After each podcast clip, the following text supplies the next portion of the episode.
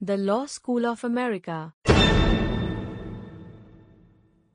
The Law School of America, your free source for a legal education, will play uninterrupted right after a word from our sponsor. Hear that? Believe it or not, summer is just around the corner. Luckily, Armor All, America's most trusted auto appearance brand, has what your car needs to get that perfect summer shine. Plus, now through May 31st, we'll give you $5 for every 20 you spend on Armor All products. That means car wash pods, protectant, tire shine, you name it. Find out how to get your $5 rebate at armorall.com. Armor All, less work, more clean. Terms apply. The Law School of America. Res ipsa loquitur, Latin, the thing speaks for itself, is a doctrine in the Anglo-American common law that says in a tort lawsuit a court can infer negligence from the very nature of an accident or injury in the absence of direct evidence on how any defendant behaved.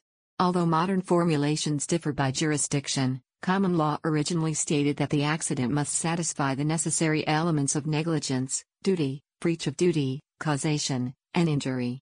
In res ipsa loquitur, the elements of duty of care, breach, and causation are inferred from an injury that does not ordinarily occur without negligence. History The term comes from Latin and is literally translated the thing itself speaks, but the sense is well conveyed in the more common translation, the thing speaks for itself. The earliest known use of the phrase was by Cicero in his defense speech Pro Milone. The circumstances of the genesis of the phrase and application by Cicero in Roman legal trials has led to questions whether it reflects on the quality of res ipsa loquitur as a legal doctrine subsequent to 52 BC, some 1915 years before the English case Byrne v. Boadle and the question whether Charles Edward Pollock might have taken direct inspiration from Cicero's application of the maxim in writing his judgment in that case. Elements 1. The injury is of the kind that does not ordinarily occur without negligence or is uncommon in the course and nature of said act. 2. The injury is caused by an agency or instrumentality within the exclusive control of the defendant. 3. The injury causing accident is not by any voluntary action or contribution on the part of the plaintiff. 4. The defendant's non negligent explanation does not completely explain the plaintiff's injury. The first element may be satisfied in one of three ways. A. The injury itself is sufficient to prove blatant or palpable negligence as a matter of law, such as amputation of the wrong limb or leaving instruments inside the body after surgery. B. The general experience and observation of mankind is sufficient to support the conclusion that the injury would not have resulted without negligence, such as a hysterectomy, removal of the uterus, performed when the patient consented only to a tubal ligation, clipping of the fallopian tubes for purposes of sterilization. C. Expert testimony creates an inference that negligence caused the injury, such as an expert general surgeon testifying that he has performed over 1,000 appendectomies, removal of the appendix, and has never caused injury to a patient's liver. He also does not know of any of his surgeon colleagues having inflicted injury to a patient's liver during an appendectomy. The testimony would create an inference that injuring the liver in the course of an appendectomy is negligence. The second element is discussed further in the section below. The third element requires the absence of contributory negligence from the plaintiff.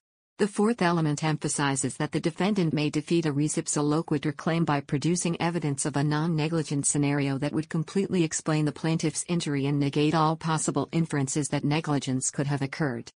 Exclusive control requirement. The common law traditionally required the instrumentality or agent which caused the accident was under the exclusive control of the defendant.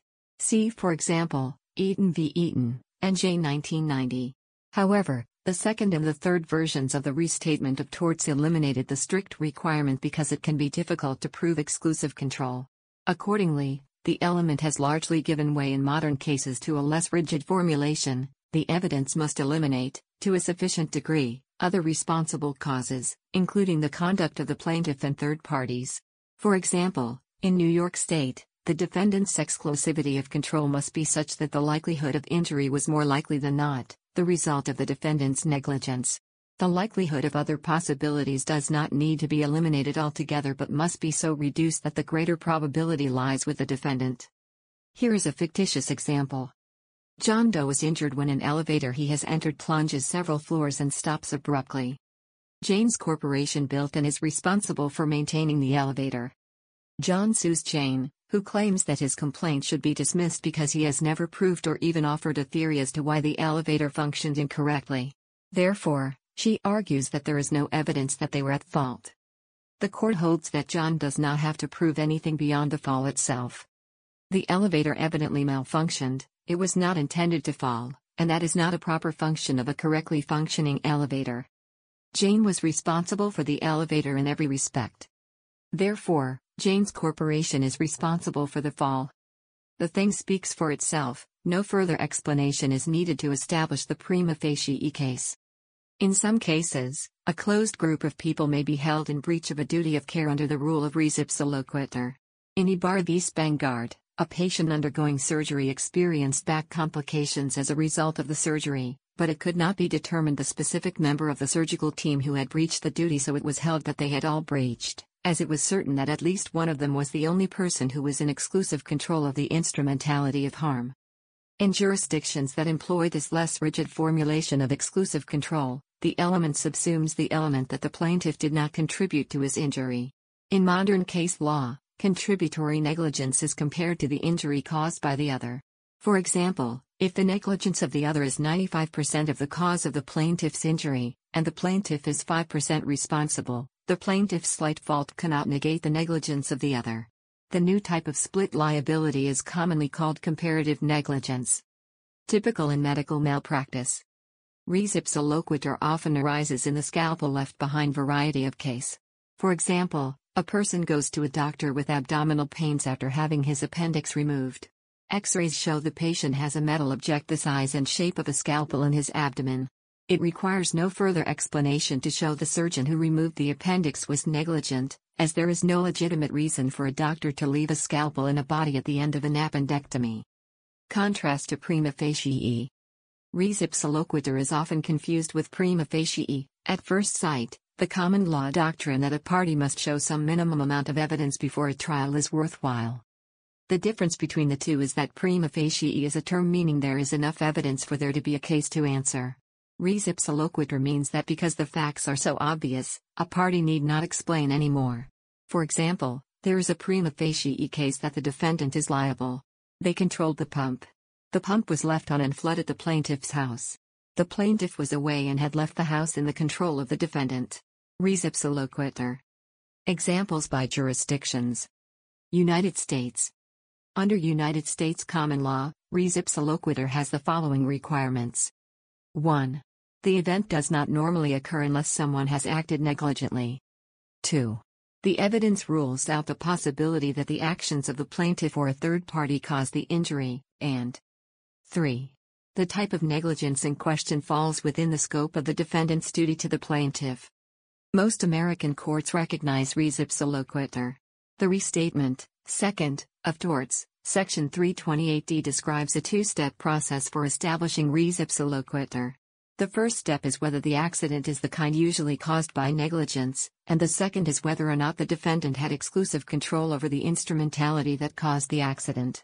If found, res ipsa loquitur creates an inference of negligence, although in most cases it does not necessarily result in a directed verdict. The restatement, third, of torts, section 17, adopts a similar test, although it eschews the exclusive control element. The doctrine was not initially welcome in medical malpractice cases. In Gray v. Wright, a 7 inch hemostat was left in Mrs. Gray during gallbladder surgery in June 1947, and despite her chronic complaints about stomach pain over the years, the device was not found until an x ray in March 1953, when it was removed. Her $12,000 award was reversed by the Supreme Court of West Virginia because she was outside the statute of limitations when she filed and could not prove that the doctor concealed knowledge of his error. This guilty knowledge requirement disappeared over the years, and the discovery rule by which statutes of limitation run from the date of discovery of the wrongdoing rather than the date of the occurrence has become the rule in most states. Forty years later, leaving a medical device in a patient was medical malpractice, provable without expert testimony, in almost every jurisdiction. Virginia has limited the rule. The Virginia Supreme Court stated in 1996, almost 60 years ago, this court, discussing res ipsa loquitur, said, in Virginia the doctrine, if not entirely abolished, has been limited and restricted to a very material extent. City of Richmond v. Hood Rubber Products Company, 1937, it may be utilized only when the circumstances of the incident, without further proof, are such that, in the ordinary course of events, the incident could not have happened except on the theory of negligence. A contention of res ipsa commonly is made in cases of commercial airplane accidents. It was part of the commentary in a train collision in California in 2008. If two trains are in the same place at the same time, someone was negligent. In some states, the doctrine of res ipsa loquitur is also used as a method of proving the intent or mens rea element of the inchoate crime of attempt. Under the Model Penal Code, the behavior in question is thought to corroborate the defendant's criminal purpose, for example, Possession of materials to be employed in the commission of the crime, which are specifically designed for such unlawful use or which serve no lawful purpose of the actor under the circumstances. Model Penal Code Canada In Canada the doctrine of res ipsa loquitur has been largely overturned by the Supreme Court. In case of Fontaine v. British Columbia, official administrator, the court rejected the use of res ipsa loquitur and instead proposed the rule that once the plaintiff has proven that the harm was under exclusive control of the defendant and that they were not contributorily negligent, a tactical burden is placed on the defendant in which the judge has the discretion to infer negligence unless the defendant can produce evidence to the contrary. Hong Kong Hong Kong is one of the common law jurisdictions that use the doctrine of res ipsa loquitur. Some lawyers prefer to avoid the expression res ipsa loquitur, for example, Hobhouse LJ and Ratcliffe v. Plymouth. But other lawyers, and judges too, still find the expression a convenient one, for example, see the judgment of Mr. Justice Bokhary, a permanent judge of the Court of Final Appeal of Hong Kong, in Sanfield Building Contractors Limited v. Lee Kai-chung. The expression res ipsa loquitur is not a doctrine but a mode of inferential reasoning and applies only to accidents of unknown cause. Loquitur comes into play where an accident of unknown cause is one that would not normally happen without negligence on the part of the defendant in control of the object or activity which injured the plaintiff or damaged his property. In such a situation, the court is able to infer negligence on the defendant's part unless he offers an acceptable explanation consistent with his having taken reasonable care. Ireland. The Irish courts have applied the doctrine. In Hanrahan v. Merck, Sharp and Dohme, Ireland, Limited the Supreme Court held that in cases of nuisance the burden of proof could be shifted to the defendant where it would be palpably unfair for the plaintiff to have to prove something beyond their reach. The facts concerned poisoning of farm animals downwind of a chemical plant. In Rothwell v. the Motor Insurers Bureau of Ireland, the Supreme Court held the burden of proof would shift when the knowledge is exclusive to the defendant, but also where it is especially within the range of the defendant's capacity to probe the facts. South Africa. In South African law, which is modeled on Roman Dutch law, there is no doctrine of res ipsa loquitur, although the phrase is used regularly to mean the facts speak for themselves. Res ipsa loquitur does not shift any burden of proof or onus from one party to the other. The phrase is merely a handy phrase used by lawyers. United Kingdom.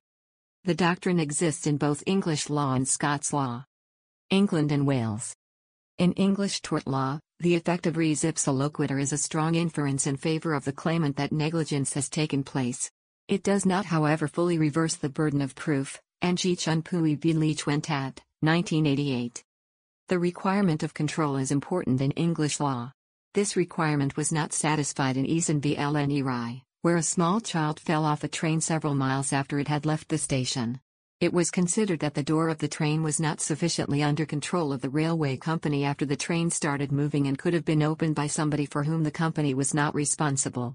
This case was distinguished from the earlier GB Metropolitan Rai where the plaintiff fell from the train immediately after it left the station, when the door through which he fell could still be considered to be fully controlled by the railway company. The requirement that the exact cause of the accident must be unknown is illustrated by the case of Barkway v South Wales Transport. In this case, a bus veered across the road and it was known that the accident was caused by a flat tire. In this case, the plaintiff could not be assisted by res ipsa loquitur and had to go on to prove that the flat tire was caused by the transport company's negligence. Scotland. The doctrine exists in the Scots law of delict. The leading case is that of Scott v. London and Catherine Dock Company. This case laid down three requirements for the doctrine to apply. There must be reasonable evidence of negligence. The circumstances must be under the direct control of the defender or his servants. The accident must be of such a type that would not occur without negligence. In Scott, the court held that sacks of sugar do not fall out of warehouses and crush passers-by without somebody having been negligent along the way. Recent examples in Scotland are McDyer v Celtic Football Club and McQueen v the Glasgow Garden Festival 1988 Limited. The Law School of America. This has been a Creative Commons licensed podcast. The content used in the podcast is licensed by the Wikimedia Foundation Incorporated under a Creative Commons Attribution, Share Alike license. The text has been modified for audio. The content of these podcasts is for informational purposes only and do not constitute professional advice. These podcasts are not associated with the Wikimedia Foundation in any context.